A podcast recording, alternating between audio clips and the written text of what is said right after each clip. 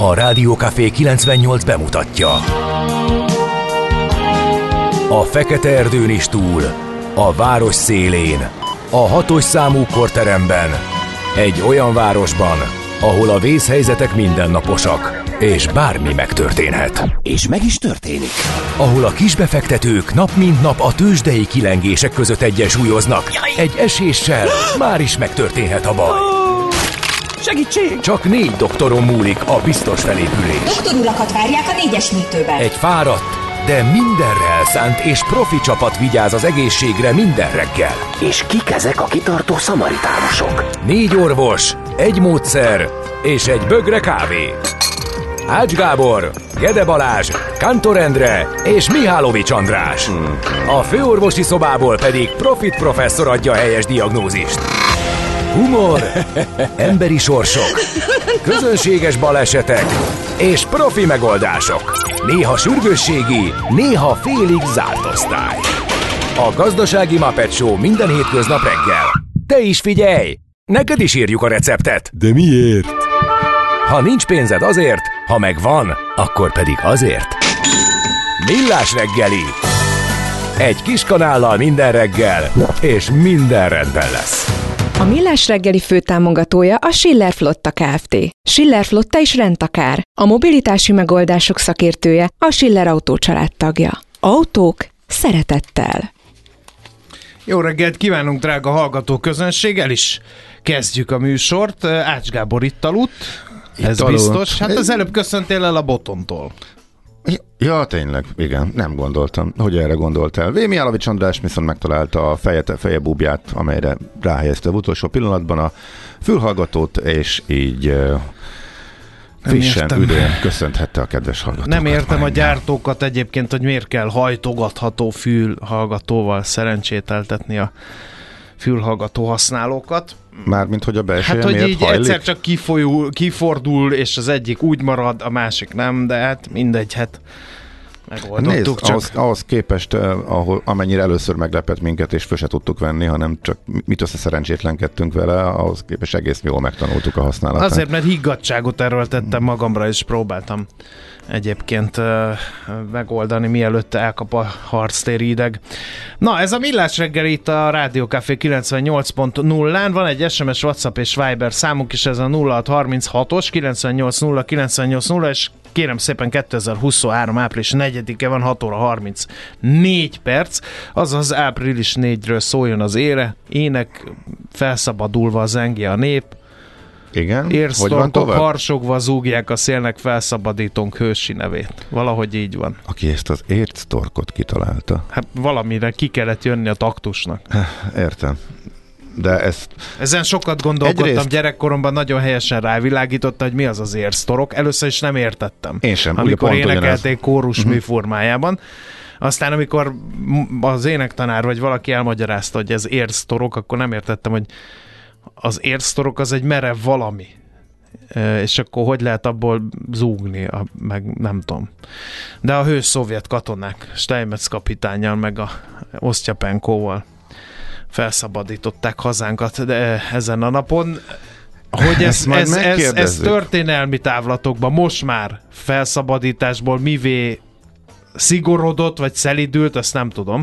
De ezt Majd megkérdezzük Katona Katona Csabától. Csabától megkérdezzük, bizony. rákérdeztünk, hogy, hogy igen, hogy ezt nem ez lesz természetesen a témánk, de egy rövid kérdés erejéig Igen. majd, amikor indul a mesél a múlt rovat, Igen. akkor föltesszük ezt a kérdést, hogy most micsoda április 4 a történelem tudomány mai állása Igen. szerint. Minden esetre az Izidorok fellélegezhetnek. Miért lélegezhetnek fel az Izidorok? Mert eddig, vagy a rendszerváltás előttig, ugye a felszabadulásunk napja, az elnyomta az ő névnapjukat, de most senki nem emlékszik a felszabadulás napjára, így van idő ünnepelni az Izidorokat, az Isten éltesse őket.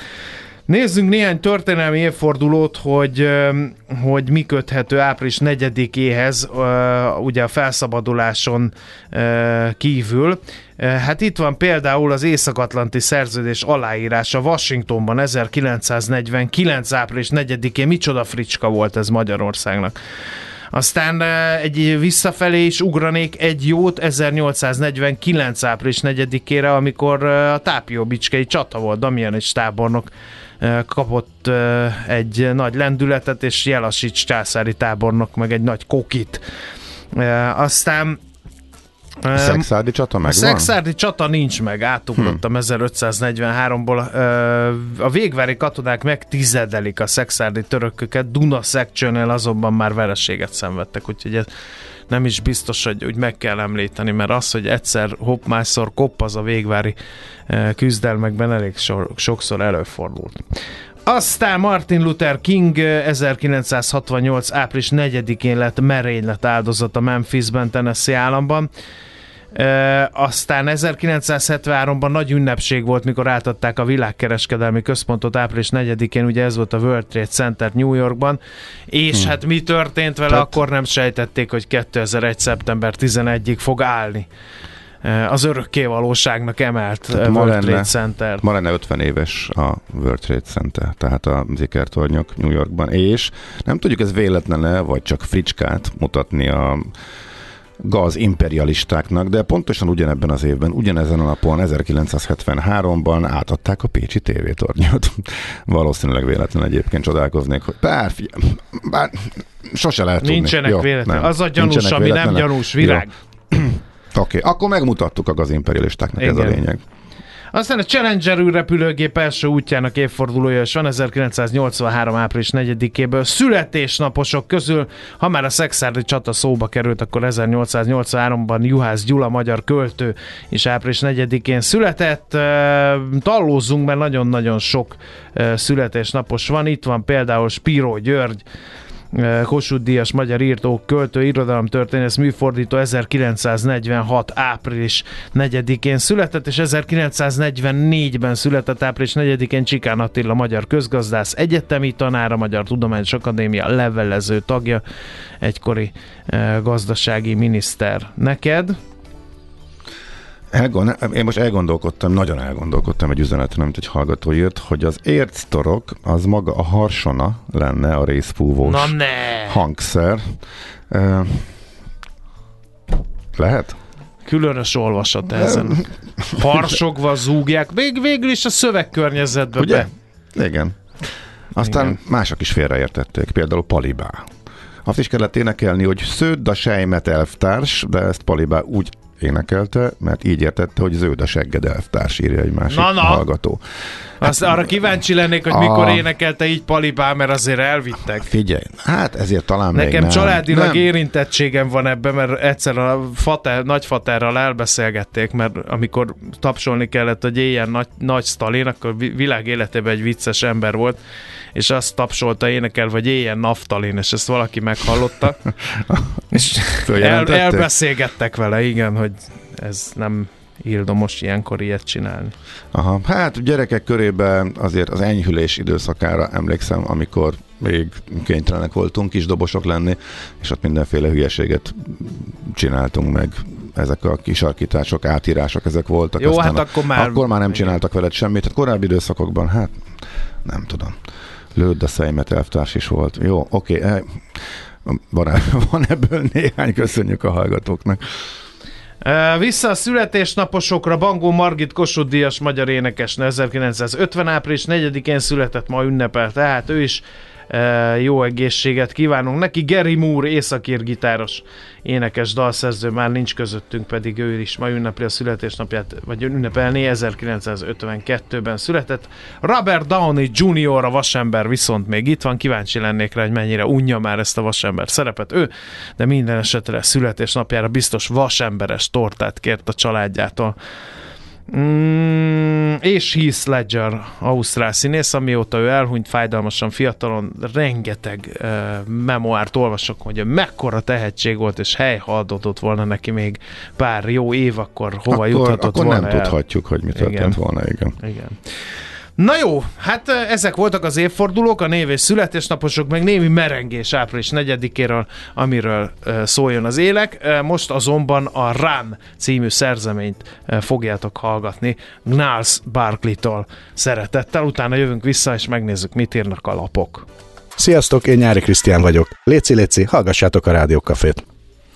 No nézzük akkor a mai lapszemlénket. A népszava 7613-szor is megírta, hogy drága az orosz gáz de nem árt ismételni ezt. Orbán Viktor és Vladimir Putyin által 2021 őszén megkötött 15 éves megállapodás alapján januárban a Krem az irányadó nyugati tőzsdei árnál körülbelül 10%-kal többért mérhette a földgázunkat. Ezt a KSH külkereskedelmi adatbázis alapján számolta ki a lap újságírója Marnic kolléga. Igen, ugye mindenhol, ez havi adat, igen. Mi, minden ha, hónapban megírja. Hát minden hónapban az aktuális adatokból megírja, csak, csak minden hónapban ugyanaz jön ki. Ezzel Igen. az orosz sáb szintje kissé még a szokásosat is meghaladta. Ha nem tőlünk, hanem a tőzsdén vettük volna meg ugyanezt a mennyiséget, több mint 100 milliárd forintot megtakaríthattunk volna.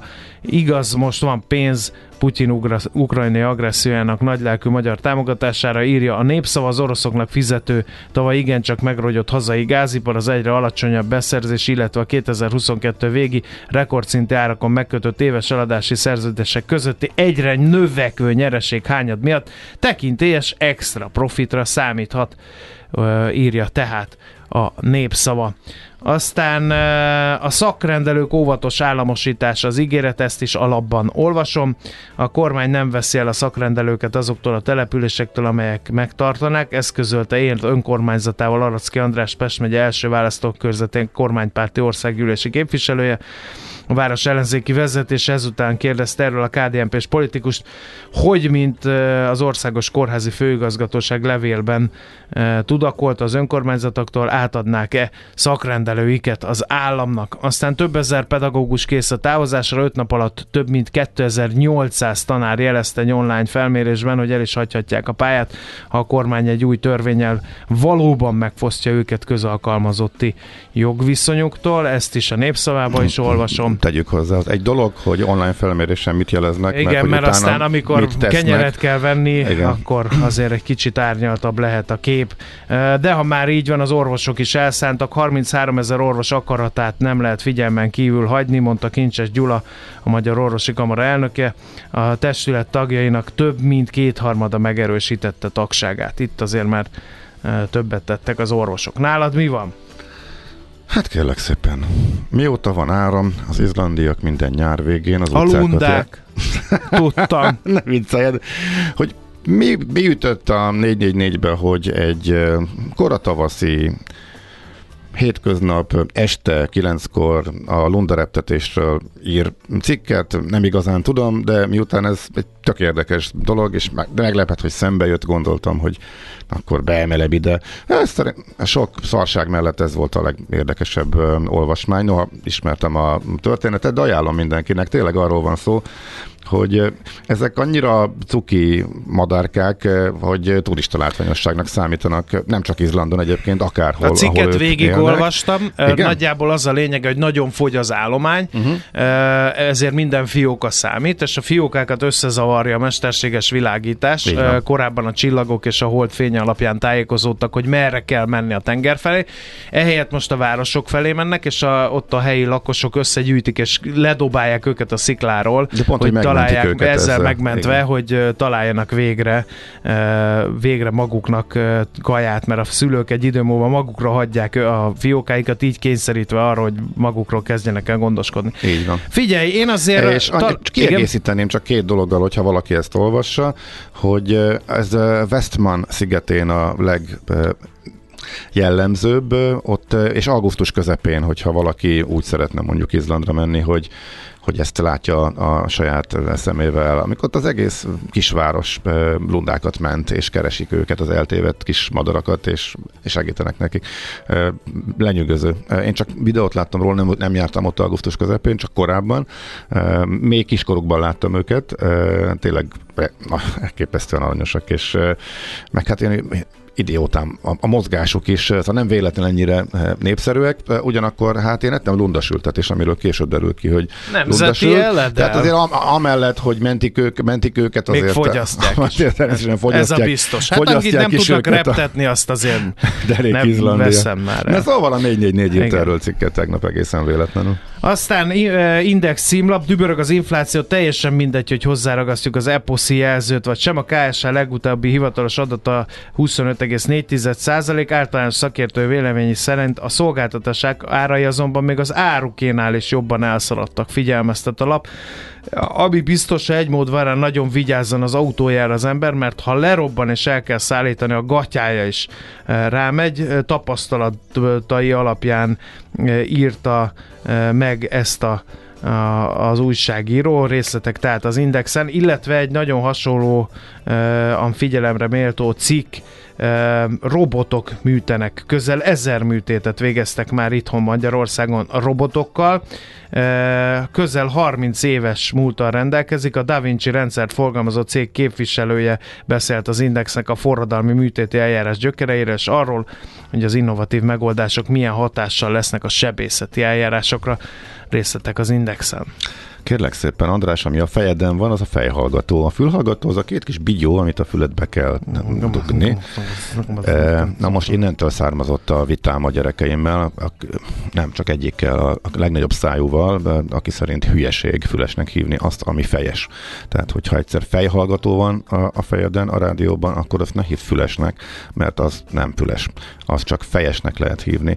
És a teljesen partalanná vált vita arról szólt, hogy ezt 40 éve így hívják ebben a műfajban, de hát az ifjabb generáció nyilván mindent jobban tud. Én értem az alapját az érvelésnek. Úgyhogy Igen. a másik üzenet, hát Ja, igen. Várjál még a... addig, amíg megkeresed. Az, a portfólión egy nagyon érdekes elemzés Bot Péter Ákos tollából, hogyan uh-huh. ért utol minket Románia. Évtizedeken keresztül evidencia volt, hogy Magyarország fejlesz, fejlettsége meghaladja Romániáét. Az Európai Unió statisztika hivatal szerint azonban szomszédunk egyfőre jutó GDP-jében utolérte a magyar, de hogyan történhetett mindez, és mit lehet tanulni a románoktól? Ezt fejtek ki a portfólió címlapi anyagában van Bot Péter Ákos. Szerintem érdekes és, ezt, és tanulságos ezt is elolvasni. Most pedig nézd rá a monitorodra. Az én vagyok már megint? Azt vagy te mi? vagy, igen. Tehát madárfüttyös jó reggelt. Szeretném megkérdezni, hogy Maci miként vált reklámfigurává, és ez egy sörös doboz? Azt mondjam, hogy a sörös pink, doboz, pink de Dragon... miért pont a Pink Dragon sörre de, tették rá? De ez te vagy gyakorlatilag. Vitathatatlan. Téged... Nincs ekkora szakállam, és nincs tündefülem, ritkán hordok baseball sapkát, de egyébként stimmel. De rólad vették a mintát. Hú, hát ezt e- ennek, Na, ezért ennek, ennek tényleg, fogok. tényleg utána ezért nézünk. Házitról túl korán kelt ma, én úgy érzem. Én te, is úgy értem. Te vagy a füles, nem, ezen már túlléptünk. Uh, illetve volt-e késés, lemaradtam. Hát, uh, aki lemarad, nem. az kimarad. Aki lemarad, az Igen. nem tudja meg, de amúgy Na. meg nem. Na, gyorsan akkor jöjjön egy zene, aztán még a tőzsdei híreket elmondjuk nektek, hogy addig összeszedje magát a házitról, és lényegesen, lényegesen színvonalasabb üzenetekkel örvendeztessen meg úgy minket, mint a többieket. Hol zárt? Hol nyit? Mi a sztori? Mit mutat a csárt? Piacok, árfolyamok, forgalom a világ vezető parketjein és Budapesten. A tőzsdei helyzetkép támogatója, a hazai tőzsde gyorsan növekvő nemzetközi informatikai szolgáltatója, a Gloster Infokommunikációs Enyerté. A Budapest értéktős de 1,6%-os pluszban zárt a tegnapi kereskedési napot, 42.991 pontig ment. Na ja, így könnyű, mert a két vezető papír, a MOL OTP páros ment fölfelé. Az OTP 1,4%-kal 10.120 forintig, a MOL 1,5%-kal 2.602 forintig, de nem ők voltak a vezérek, hanem a Richter 2,4%-os erősödéssel és 7500 forintos záróértékkel. A Telekom is drágult 0,9%-ot és 404 forinton állt meg. Az x kategóriában hát nem nagyon van látnivaló az az igazság. Méghozzá annyi van, hogy a Gloster azért valamiféle érzékelhető forgalomban erősödött 2%-ot, nagyon ergya forgalomban drágult 3% fölött a Naturland, és ezzel azt gondolom, hogy el is mondtam mindent az x kategória a tőzsdei előszoba tegnapi kereskedési napjáról közben külföldön? Külföldön iránykeresés volt, mert alapvetően a világ gazdaság meg a cégek számára inkább rossz hír, hogy az olajár fölpattant a, az OPEC kitermelés csökkentési bejelentése miatt volt 6-7 százalékos a plusz, szóval Amerikában 5 százalék volt a vége. Értelemszerűen jót tett az olajszektornak, és emiatt alakult ki jelentős különbség az indexek teljesítményei között. A nagy tech cégeket inkább ütötték, legalábbis a nap nagy részében. Olajcégek mentek fölfele, a Dow Jones-t húzta a Chevron, amely önmaga több mint 4%-ot drágult, és ezért felül teljesítő volt a Dow Jones, a Nasdaq pedig alul. A nagy technológia is, a nap közepén volt még egy beöntés, de abból fölálltak a piacok, és nagyjából a napi csúcsok közelében tudtak zárni, de a Nasdaqnél még, Nasdaqnél még ez is negatív volt, ellenben a Dow Jones 1% fölött, ha jól emlékszem, tudott drágulni, úgyhogy nagyjából az olajár mozgatta a piacokat, és eltérő teljesítményt nyújtottak a különböző szektorok. Az elmúlt hétnek a nagy fölpattanása, komoly emelkedése után várható volt, hogy olyan gyorsan nem tud tovább menni, noha mindenki inkább emelkedést vár, most a piaci hangulat inkább olyan, hogy sok az optimista, illetve a következő hetekre emelkedést váró elemző, de most ez a hír bekavart, és megállásra kényszerítette a, a piacokat. Nap, napon belül tehát ingadozás volt a nap második felében, a nap végén fölfelé mutató irányjal. Tőzsdei helyzetkép hangzott el a Millás reggeliben. És Na, nagyon örülünk Schmidt Andinak a egyetlen egy szokását, egyszerűen képtelenség uh, megszokni, mert hogy uh, diszkrét félhomályban szokott megjelenni Annyira a stúdióban. sajnálom, mert tényleg én sem Majd szeretem ezeket gyötrő, a fényeket. szúró fényekkel kiégeti a retinánkat. enélkül. És így kell nekem elkonferálnom azt, hogy először is őt felismerni, hogy melyik hírolvasó kollégina jön be éppen az ajtón, mert De- egy nagy villanás után csak egy De sziluettet te erről látok. ismersz fel. Nem, illatról. Illatról? Illatról. illatról. Úristen! Na, nem tudom, Na. Maci, ezt még tudod-e fokozni? Erre kíváncsi. nem tudom. Innen már De remélem lesz. legalább az illat jó. Igen. Na, eh, jöjjenek Schmidt-Andi hírei, aztán pedig folytatjuk a millás reggelit. Érdemes velünk maradni továbbra is. A mai világban könnyen félrevezetnek a csoda doktorok és a hihetetlen megoldások. Az eredmény? Hája pocim marad, a fej még mindig tar, a profit meg az ablakban. De már is segítenek a legjobb orvosok. Doktor megelégedés, doktor higgadság, doktor vidámság és doktor nyugalom. Doktor úr, ennek össze-visszaver a GDP-je, a pulcosa meg egy csökkenő gyertya. Két végéről égette. Ezt visszakalapáljuk, és olyan hozamgörbénk lesz, amilyet még dr. Alonso Mózdi sem látott. Millás reggeli. A gazdasági Muppet Show. Figyelem! Fogyasztása függőséget okoz. A Millás reggeli főtámogatója a Schiller Flotta Kft. Schiller Flotta is rendtakár. A mobilitási megoldások szakértője a Schiller Autó tagja. Autók szeretettel. Jó reggelt kívánunk, kedves hallgatóink! 7 óra 9 perc van, és folytatódik a Millás reggeli műsor folyam a Rádió Café 98.0-án Ács Gáborral, És Mihálovics Andrással. meg a hallgatókkal 0636-os 980 980 ez az SMS, WhatsApp és Viber számunk, és 2023 április 4-e van egyébként, aki nem tudná. Úgyhogy ezt az adást falazzuk ippeg.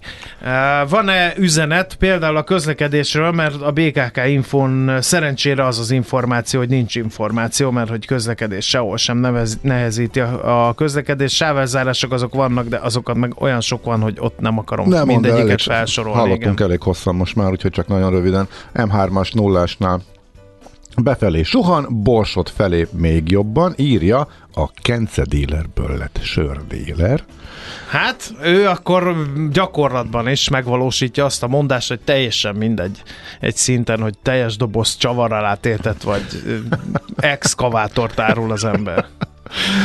Morgan, mintha sütne az nap, de nincs meleg kicsit sem kartársak. Mi van, mondjuk legalább nem, ne, sokan nem-nem vannak valahogy így még hussa bringa. Köszi. Kitalálható, hogy Löpapa írta ezt nekünk. Gödről, fagyról számolt be D-kartárs, mínusz másféle indult a nap. Erős forgalom viszonylag 23 perc, igen, tegnap 22 volt, hogy egy kicsit erősödő a forgalom a tegnapi naphoz képest is. Na nézzük akkor Budapest rovatunkat, akkor nyújtsuk át a nagy érdeműnek. Egyre nagyobb buborékban élünk, de milyen szép és színes ez a buborék. Budapest, Budapest, te csodás! Hírek, információk, események, érdekességek a fővárosból és környékéről.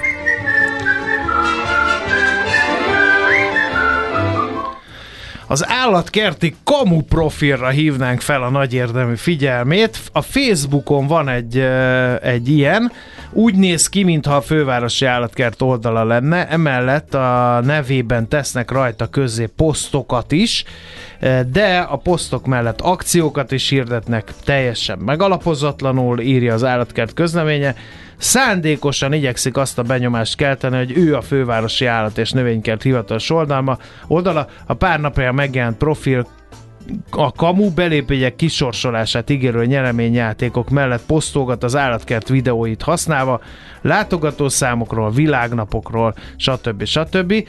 Az átláthatósági adatok szerint 5 éve 2018. február 24-én hozta létre az árprofilt egy Ulia Nurjanach néven feltüntetett felhasználó, majd ezt március 27-én megváltoztatta eh, fővárosi állat és növénykert Magyarországra ezt a, a címet.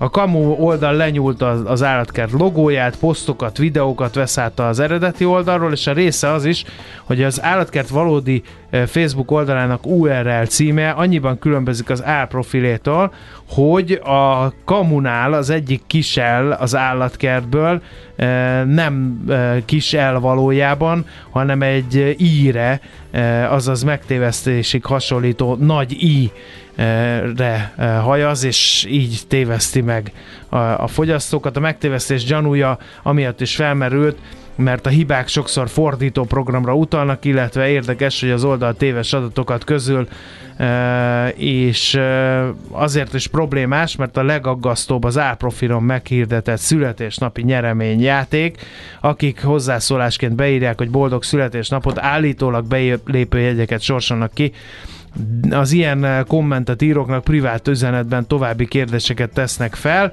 Már volt olyan felhasználó is, aki az álprofilon keresztül arról értesítettek, hogy meg is nyerte a beígért eh, belépő jegyeket. Az állatkert eh, szerint már érdeklődtek is nálak a jegyek átvételéről, de jelezték, hogy a Facebooknak szóltak arról, hogy ez egy kamu profil, egyelőre a Facebook nem tett semmit, bezzeg, amikor minket lelőttek, akkor nem tökölt ennyit a Facebook. Hála azért neki azt, hogy, hogy azért gyorsan vissza is kapcsolta a mi Facebook oldalunkat. Azt mondja, hogy elindult a fogaskerekű a hétvégén. Tök jó. Értelmez nekem a közleményből, tehát a, a hétköznap a korábbi menetrend szerint jár a fogaskerekű, igen, eddig Hétvég- jó. Hétvégén pedig napközben 15 percenként járnak majd a szerelvények, de ha nagyobb, ha nagyobb forgalom indokolja, akkor sűrítik majd a járatot. Ott áll valaki egy sofőrrel? Nem, nem, nem, nem ez a lényeg, csak a korábbi menetrend szerint jár a fogaskerekű, Ugye? Azaz nem jár a korábbi menetrend szerint, hiszen 15 De, percenként. Hát nem, vagy a korábbi menetrend Korábban is már megritkították és 20 percenként járt, tehát a korábbi menetrend az a 20 percet jelenti, ami ugye nem derül ki. A hétvégén napközben 15 percenként jár, ebből meg az nem derül ki, hogy itt ritkítottak. Tehát elképesztő ügyesen van megfogalmazva az, hogy alapvetően nem olyan jó a helyzet, mint mondjuk néhány évvel ezelőtt. Tehát a hétvégén napközben 15 perc, de ha sokan vagytok, sűrítjük, az a korábbi 12 perc után egy ritkítás. Legalábbis emlékeim szerint 12 percenként járt hétvégén. Szerintem egyébként ennek a legjobban a bringások örülnek. Én, amikor még a lezárás előtt nem tudom mennyivel utoljára mentem vele, akkor volt rajta szerintem olyan kettő gyalogos utas, meg, de a bringások, akik mert aztán... azok downhill lesznek downhill bringások meg nem fértek föl, és meg kellett várjuk a következőt, illetve hát fölmentek, pedig már nem lehetett volna annyian. Úgyhogy nagyrészt downhill bringa szállítónak használják. Lehet, tűnt Ez a piacilag nem tűnik rentábilisnak. Hát figyelj, nyilván vannak időszakok, amikor mások, amikor mások meg hétvégén sok a kiránduló, stb. stb. De lehet, hogy újra kéne gondolni, vagy ez a továbbfejlesztés, ez a továbbvezetés a Moszkvára az segítene, mert ha semmiből indul a város magyarul, egy plusz átszállással mész, az, az, okay. az nyilván nem jó.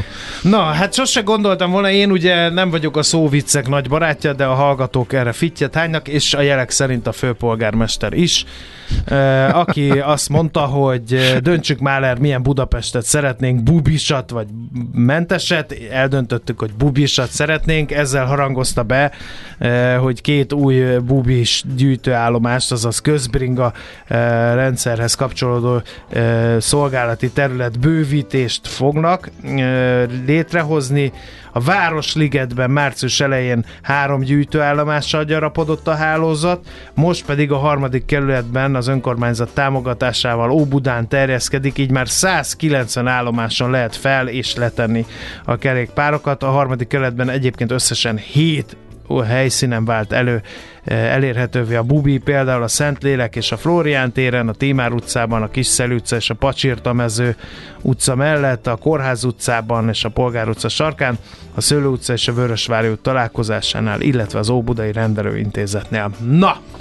Akkor haladjunk tovább, most energetika jön, mégpedig annak kapcsán fogunk beszélgetni a zene után Plecser Tamással, hogy az OPEC, hát az most megint Kik ezek, már hogy így művel, bekavarnak igen. nekünk, meg hogy miért?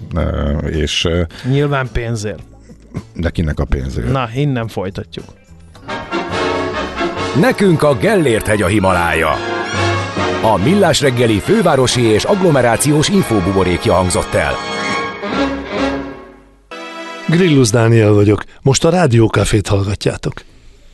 No kérem szépen, akkor ahogy beharangoztuk, volt egy OPEC döntés, a lehető legrosszabbkor a lehető legrosszabb döntés hozták az OPEC-nél, úgyhogy... Már hogy ki? Mi, mi, mi? Hát most a maguk, számunkra, a maguk, a maguk szempontjáról? Hát majd ezt kérdezzük meg akkor, mit szólsz uh, Plecser Tamástól, mert hogy ő ért ehhez, mi meg csak kapizsgáljuk a lényeget szerencsés esetben. Az Erste befektetési ZRT olaj- és gázipari elemzője van a vonal végén. Szerbusz, jó reggelt kívánunk!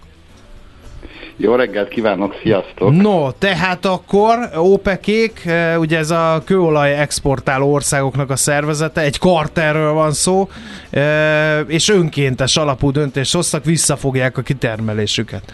Tell me why. Hát egy kicsit meglepő volt valóban, különösen az időzítése, mert hogy egyébként normálisan is most a közeljövőben összeültek volna, de hogy vasárnap este döntsenek egy ilyen kérdésről, derültékből a villámcsapásként meglepve a piacot, ez mindenképpen egy érdekes fejlemény. Picit nekem az az olvasata ennek a dolognak, hogy lehet, hogy a világgazdaság sajnos rosszabb állapotban van, mint amire gondolunk.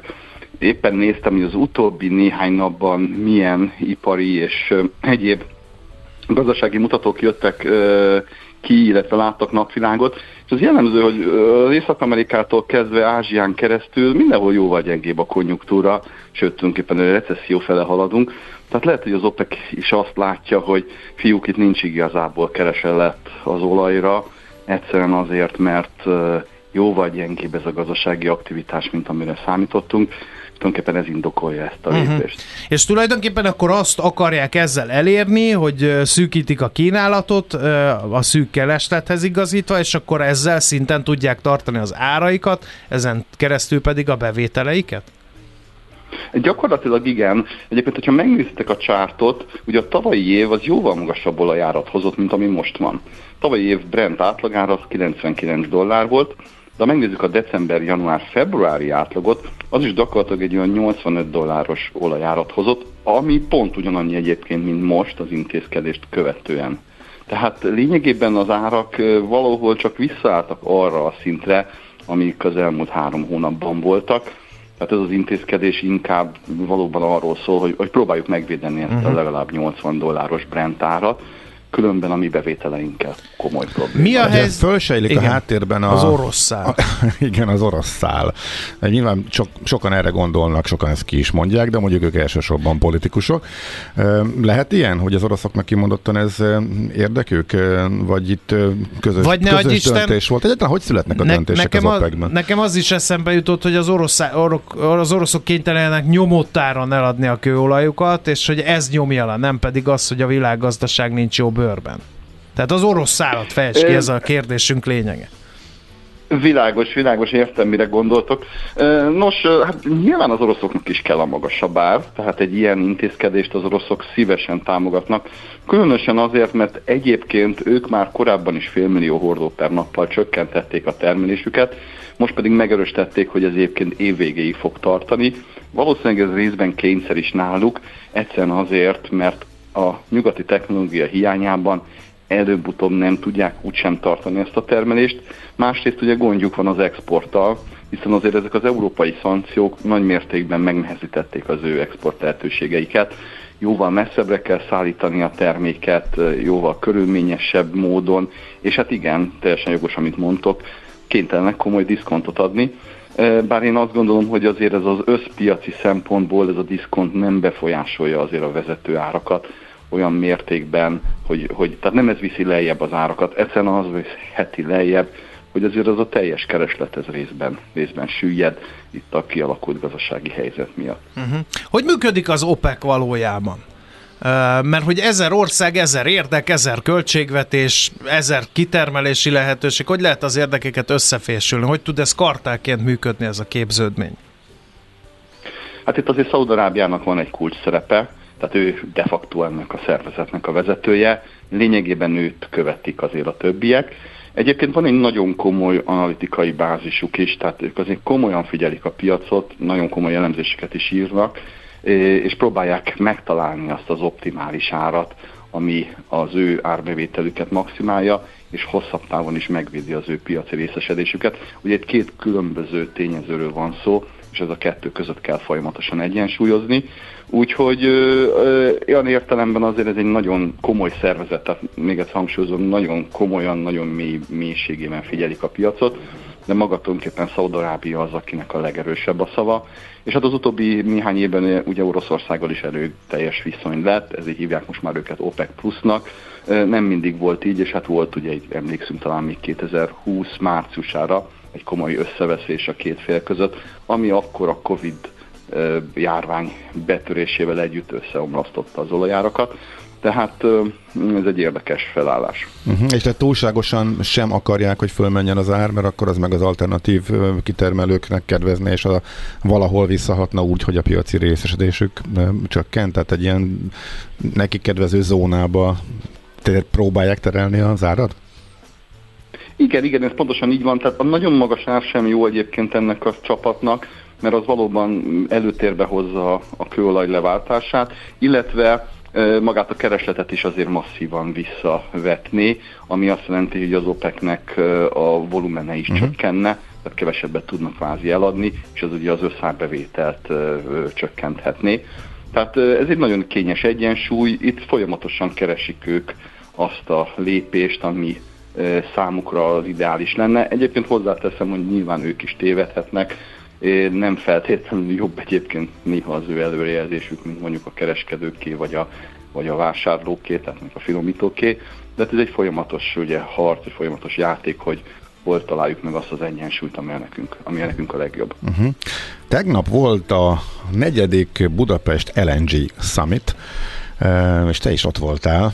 Na mi érdekeset hallottál, kíváncsian várok, hogy mi most a nagy téma ebben a bizniszben, minden, ami a földgáz körül forog. Nagyon érdekes volt, különösen azért is, mert ugye egy beszélgetést ott levezettem én magam is. Például Magyarország helyzetéről volt nagyon nagy mértékben szó, illetve az egész régió cseppfolyós földgáz ellátásáról. Itt az látszik számomra azután a legérdekesebb, hogy egyelőre most még gyakorlatilag az infrastruktúra a leginkább szűk keresztmetszet, tehát most tulajdonképpen cseppfolyós földgázt már, ha, ha magas állat adunk, akkor tudunk vásárolni, amire szükség van. Ez az infrastruktúra viszont nagy mértékben egyébként fejlődik és javul, és rengeteg beruházás van a régióban.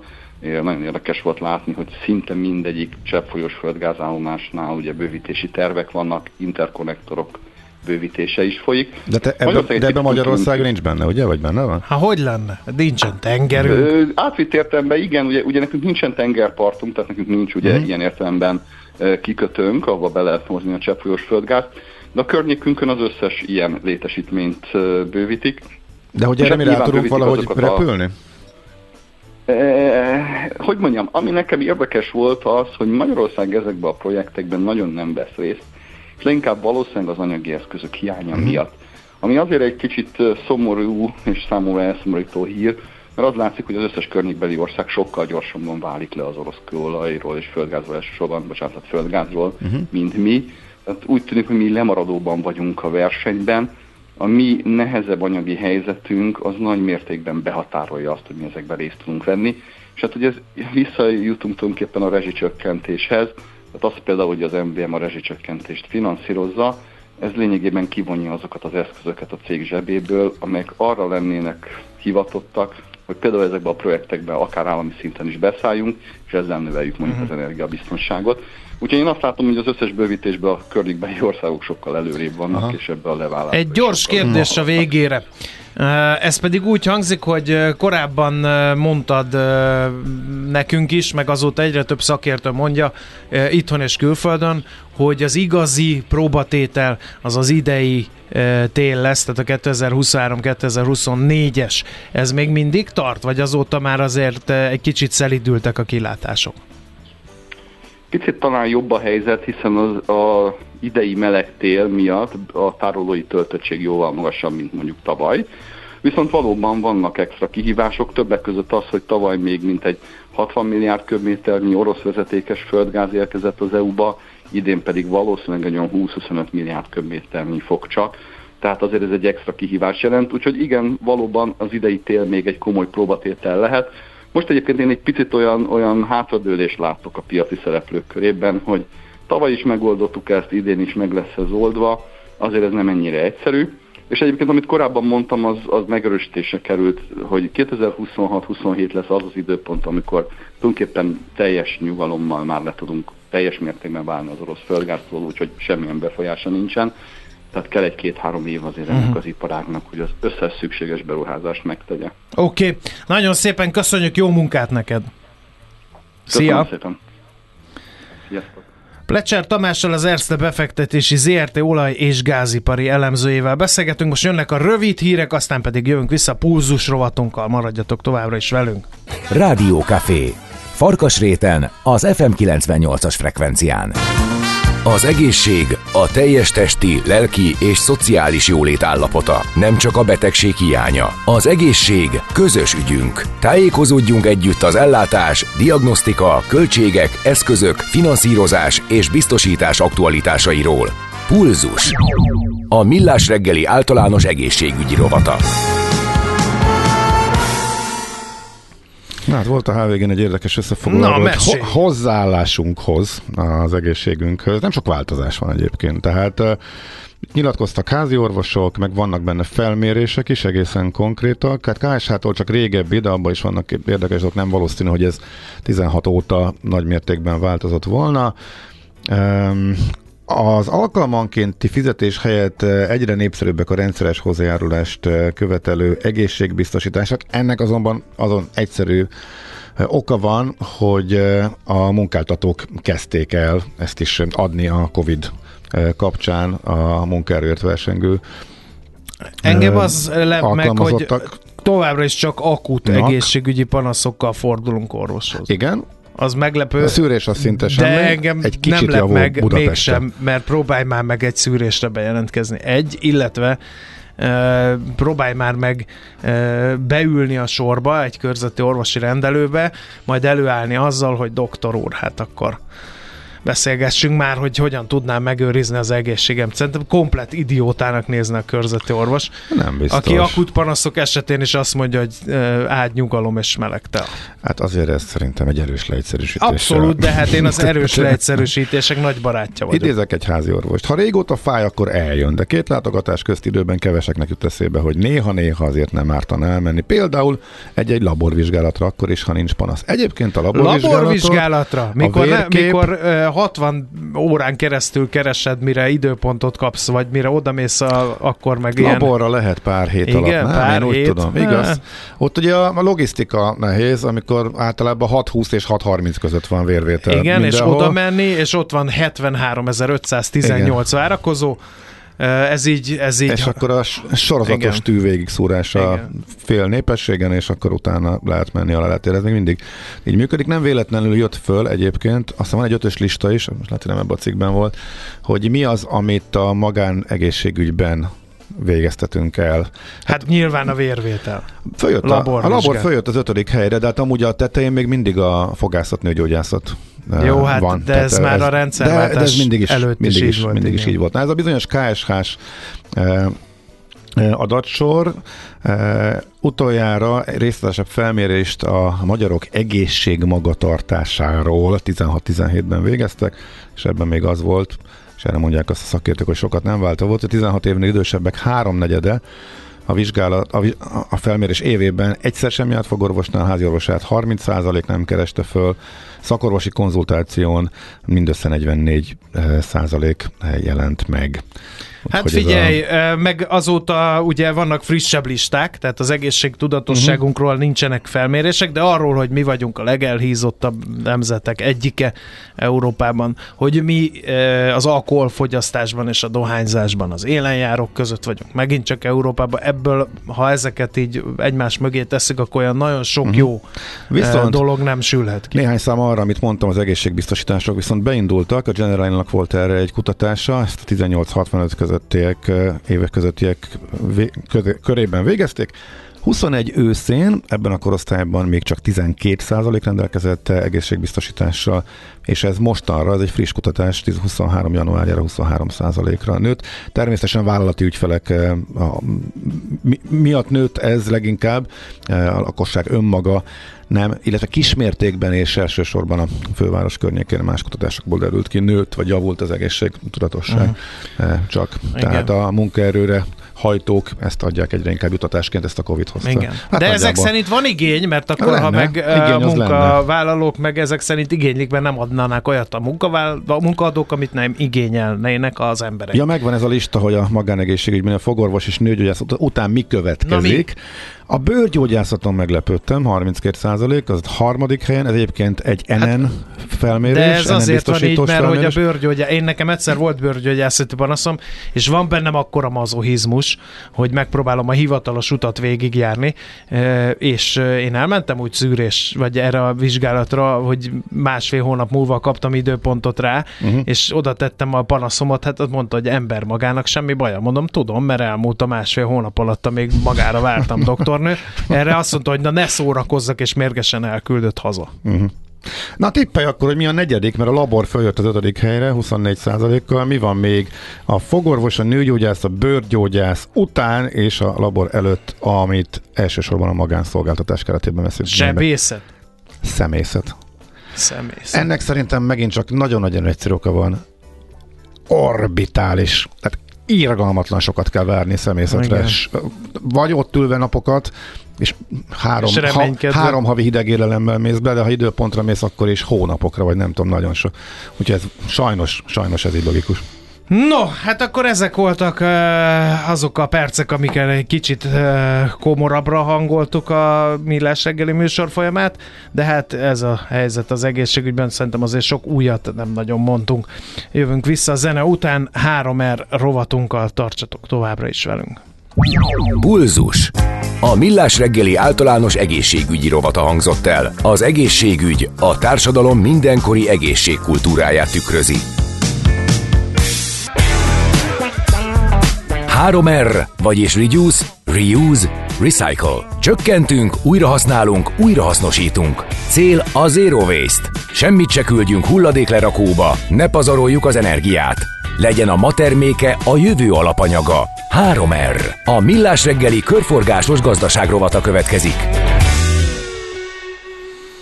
No, hát ö, fenntartatóság oké, okay, de hogy ezt be is tudjuk-e mutatni? Ö, Ez egy nagyon fontos kérdés, mert hogy Európai Uniós törekvés is a nagyvállalatok után a feltörekvő magyar vállalatokat is érinti a fenntartatósági jelentésekről ö, az Európai ö, Unió által előírt rendszer január 1 óta például új környezetvédelmi és emberi jogi követelményeknek kell megfelelniük a Németországba exportáló cégeknek. Ha a beszerző vállalat globálisan 3000 főnél több munkavállalat foglalkoztató német cég a részletekről faggatjuk Nagy Juliannát, a KPMG senior menedzserét, a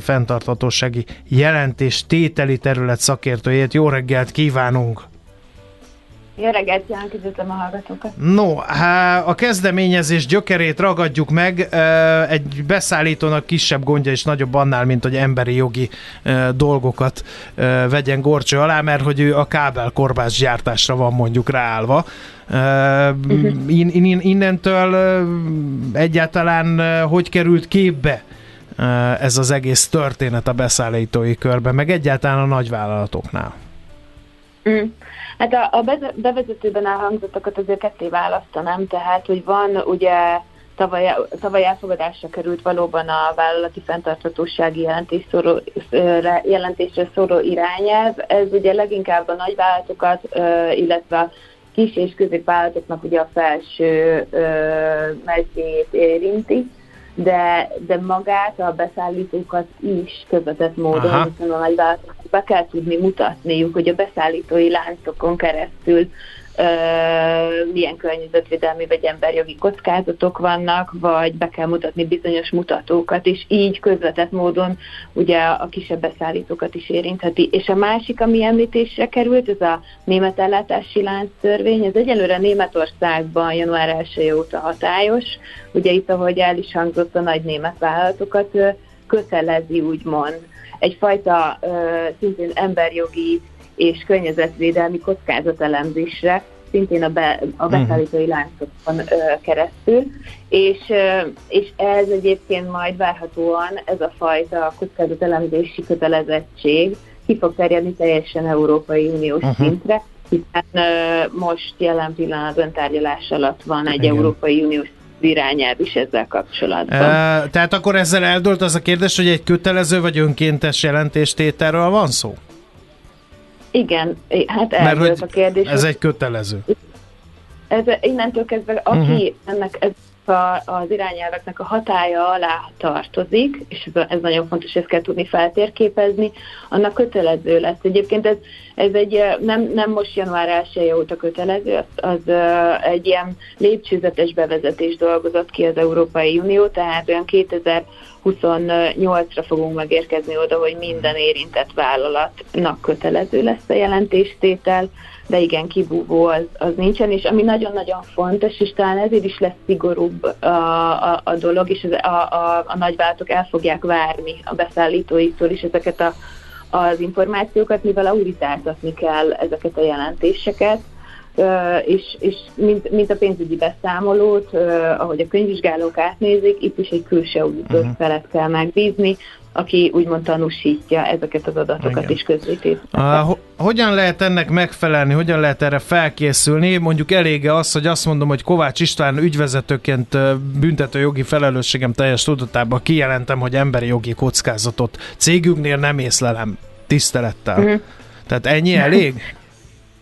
Hát nem, nem teljesen. Igazából fel kell mérni első körben, ugye, hogy, hogy milyen, milyen kötelezettségek vannak a vállalat esetében, tehát hogy mondjuk magával a, a fenntartozósági jelentéssel kapcsolatban is kell közzétennie.